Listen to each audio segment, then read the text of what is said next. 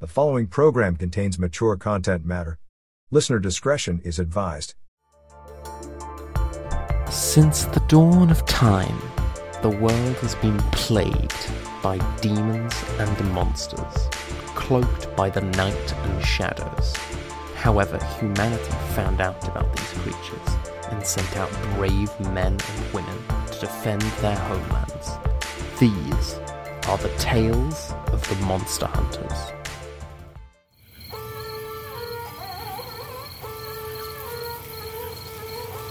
Our story begins early morning as Bruno, Pat, and Reggie are running through the woods towards the beach. Come on, you guys, run faster. I'm ready as fast as I can, asshole! Me, me too. Oh, yeah? Why don't you pretend your lives are in danger? Oh, wait, they are. Bruno, this is all your fault that we're in this predicament. Oh, Man, how, how is this my fault? How? You were the one who accepted this job to go and investigate this fucking campsite. The same damn hunters for hire site I told you to take down months ago. I got, I got busy, Mr. No Life. yeah, Pat, get a life already. Oh, is that so? Tell me, Mr. Popularity, just how much did you agree for this job? 250. How, how much? Sounded like 250? Why would you accept such a low amount? I forgot to tell Charlie to take down the promotion. Settle down, simple Pat. You should be grateful you have such a caring brother who goes out of his way to get extra jobs like this. How are we supposed to split 253 ways? What do you mean, three ways? Maybe he suffered a blow to the head recently. There's three of us, dummy! Hey, you don't see me calling you a dummy, even though you are one. Three people means three ways. Uh, yeah. I'd like a share. Reggie, do you want to upset my grandfather? Yeah, Reggie, you want to upset that kind old man? How would I be upsetting your grandfather? If we gotta split this with you, fifty dollars will come out of his pocket. The fifty dollars that I need. So I ask you again, do you wanna upset the old man? No. Too bad. I would have liked to see the old bugger lose his rag. Hold on, human calculator. Why do you get an extra $50? It's like he don't even hear himself. I need to pay for the original trilogy box set of Planet of the Apes that's coming out next month. But you already own two of them. Not in 4K. This set comes with a miniature ape soldier, and each sleeve is autographed by Roddy McDowell. Roddy McDowell could not have signed these sleeves. Why do you say that? He's been dead for 25 years. That doesn't mean anything. How do you figure? He obviously signed those sleeves before he died. Makes perfect sense. Oh, so he signed those 4K before he died, huh? Yes. Seriously, has Pat's hearing been impeded? 4K wasn't even around 25 years ago, dummy. Yeah, he's right, Bruno. Good to see you answer when your name is mentioned, lad. Are you both stupid? They had him sign a bunch of sleeves while he was still alive, and then they stored them. When 4 came out, they dug those sleeves out with his signature and stamped 4K on them. Because they knew back then about 4K. Duh. They had to, or else we'd have no 4K today. Honestly, I don't even know how you two are related. Pat looks over at Reggie, speechless, as they approach the clearing and run out onto the beach towards the lake and the sun rays stop. The boulder's gone. Didn't you throw the anchor in the water like I asked you? How could I do that? What do you mean? How could you do that? I left my hand sanitizer at home, Pat. If I touched that dirty chain the anchor was attached to, what would I sanitize my hands with? You would be like a fish out of water. Good one, Fred. I know. So we're stuck here because you're afraid of this one time to get your hands dirty? I think we both know the answer to that question. We could swim across the lake. It isn't really that far. We could, but if I crazy here, we'll have a reason why we can't. The boat was parked on the beach before we took it out, and the anchor was already in the water. When we pushed that boat into the water, all the sand dragged into the water around the boat, and those damn oars were just pushing the sandy water into the lake. So I ask you, why would I swim in that dirty water? No, thank you. We'll just walk around the lake. Yeah, Patrick, you could use the exercise, mate. You're getting a bit broad around the beam, know what I mean? We can't walk around the lake, dummy. Then you should have thought of that before you asked me to anchor the boat.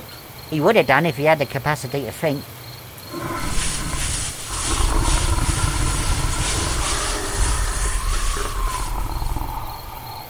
Oh, no. Guys, it's the Wendigo. Settle down. The Winnebago's not stupid enough to come out here and face all three of us at the same time. If I was that beast, I'd be right scared of you, Bruno.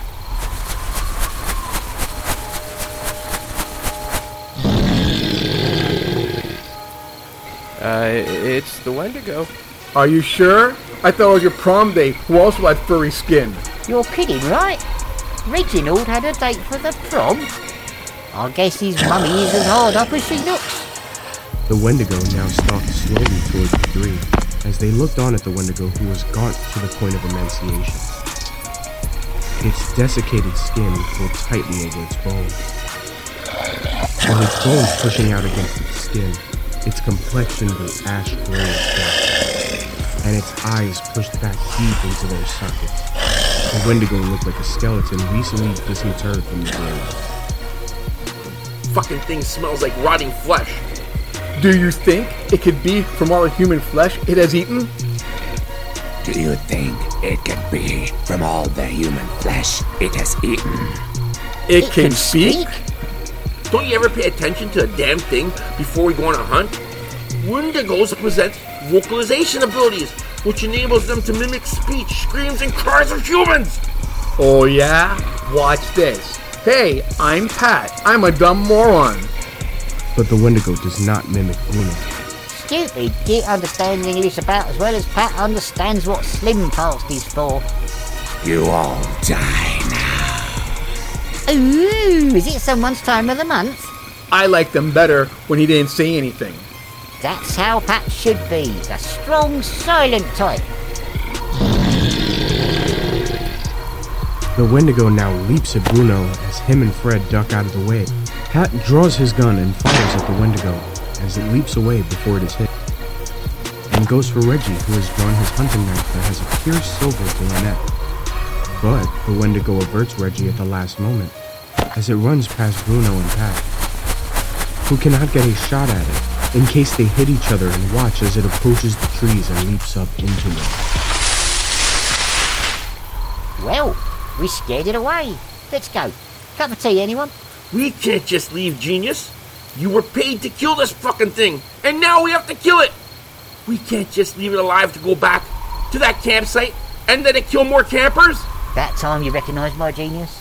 You think the Winnebago's gonna come down anytime soon with the three of us wanting to kill it? Damn Winnebago! How else are we gonna get it to come down from that tree? Oh, blimey, I think Pat has Tourette's syndrome. We could shake the tree until it falls down. Shake the tree?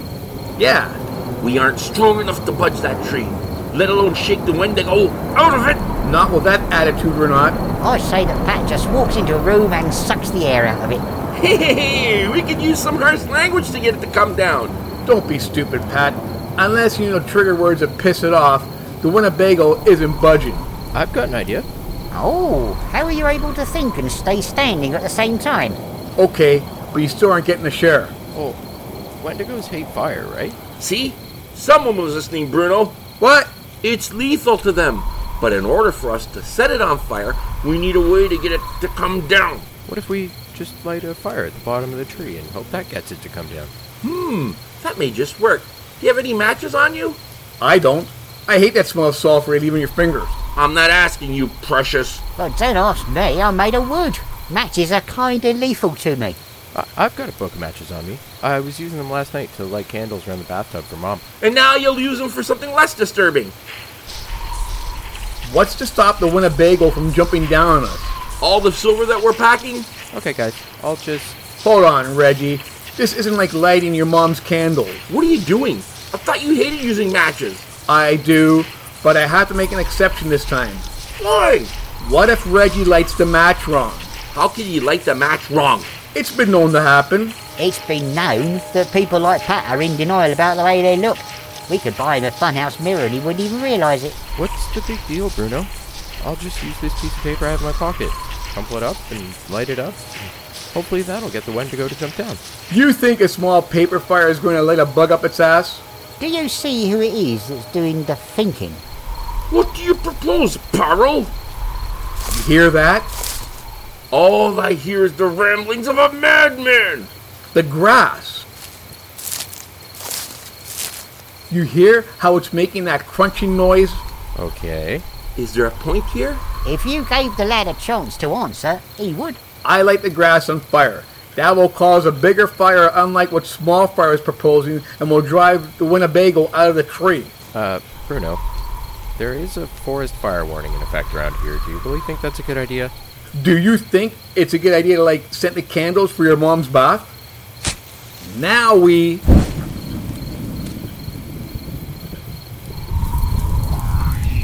Suddenly, the grass ignites under the tree, and they watch as the tree catches fire and flames begin to shoot up the tree, reaching the surprised Wendigo, who is unable to react in time.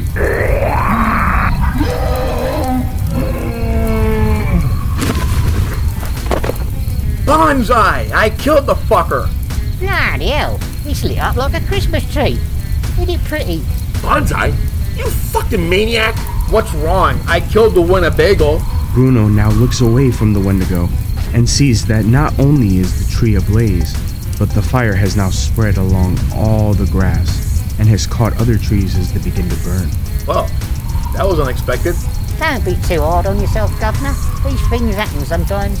Well, I was trying to warn you, Bruno. The ground's extremely dry. It's gonna burn quickly when it's exposed to even the smallest of sparks. Wow. How long have you been waiting to say that for? Right, it was like he wanted you to fail. We need to leave now.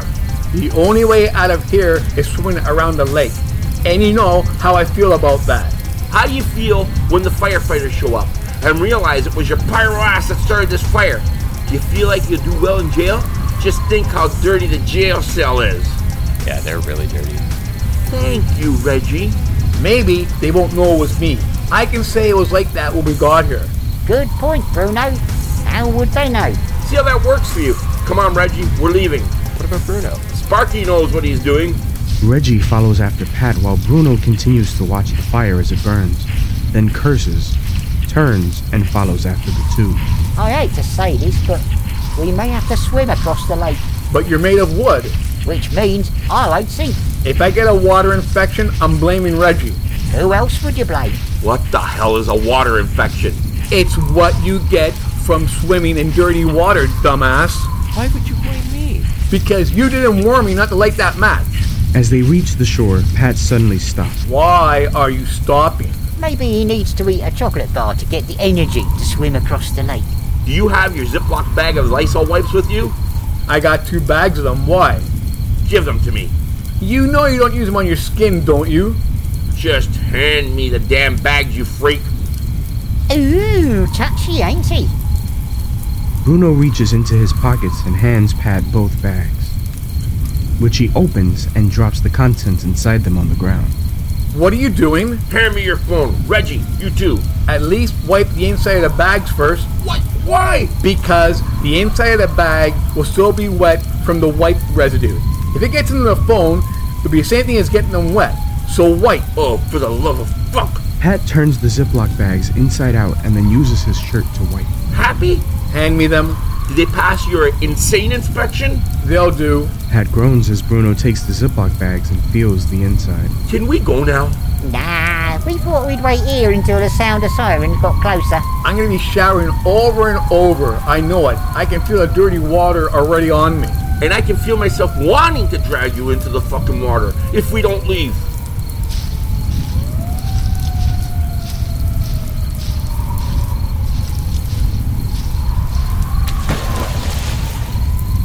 Don't worry, Bruno. I've heard night swims can actually be really romantic. Who told you that? My mom. Did you just happen to be swimming with her when she told you that? When else would she have told me? Tales of the Monster Hunters Serial Box Issue Campsite Monster, was voiced by Antonio Ferrara as Bruno, Enzo Ferrara as Pat, Paul Cairns as Reggie, John Kennard as Fred, and Hadi Maklab as the Wendigo. Music and end credits theme by Alexander Ferrara. Audio engineering by Alexander Ferrara. Created by Antonio and Enzo Ferrara. Directed and produced by Antonio and Enzo Ferrara. Cover art by Enzo Ferrara. Edited and written by Antonio Ferrara. Creative consultant Paul Cairns. This presentation of Tales of the Monster Hunters cereal box issue has been brought to you by Giant Monster Productions. Copyright 2023. To contact Giant Monster Productions, email them at giantmonsterprod at hotmail.com. Follow us on Twitter at Giant Monster Pro, Instagram at Tales of the Monster Hunters, and on Facebook and YouTube. If you have enjoyed this podcast and want to hear more, please subscribe, like, and favorite so you never miss an episode. Thank you for listening.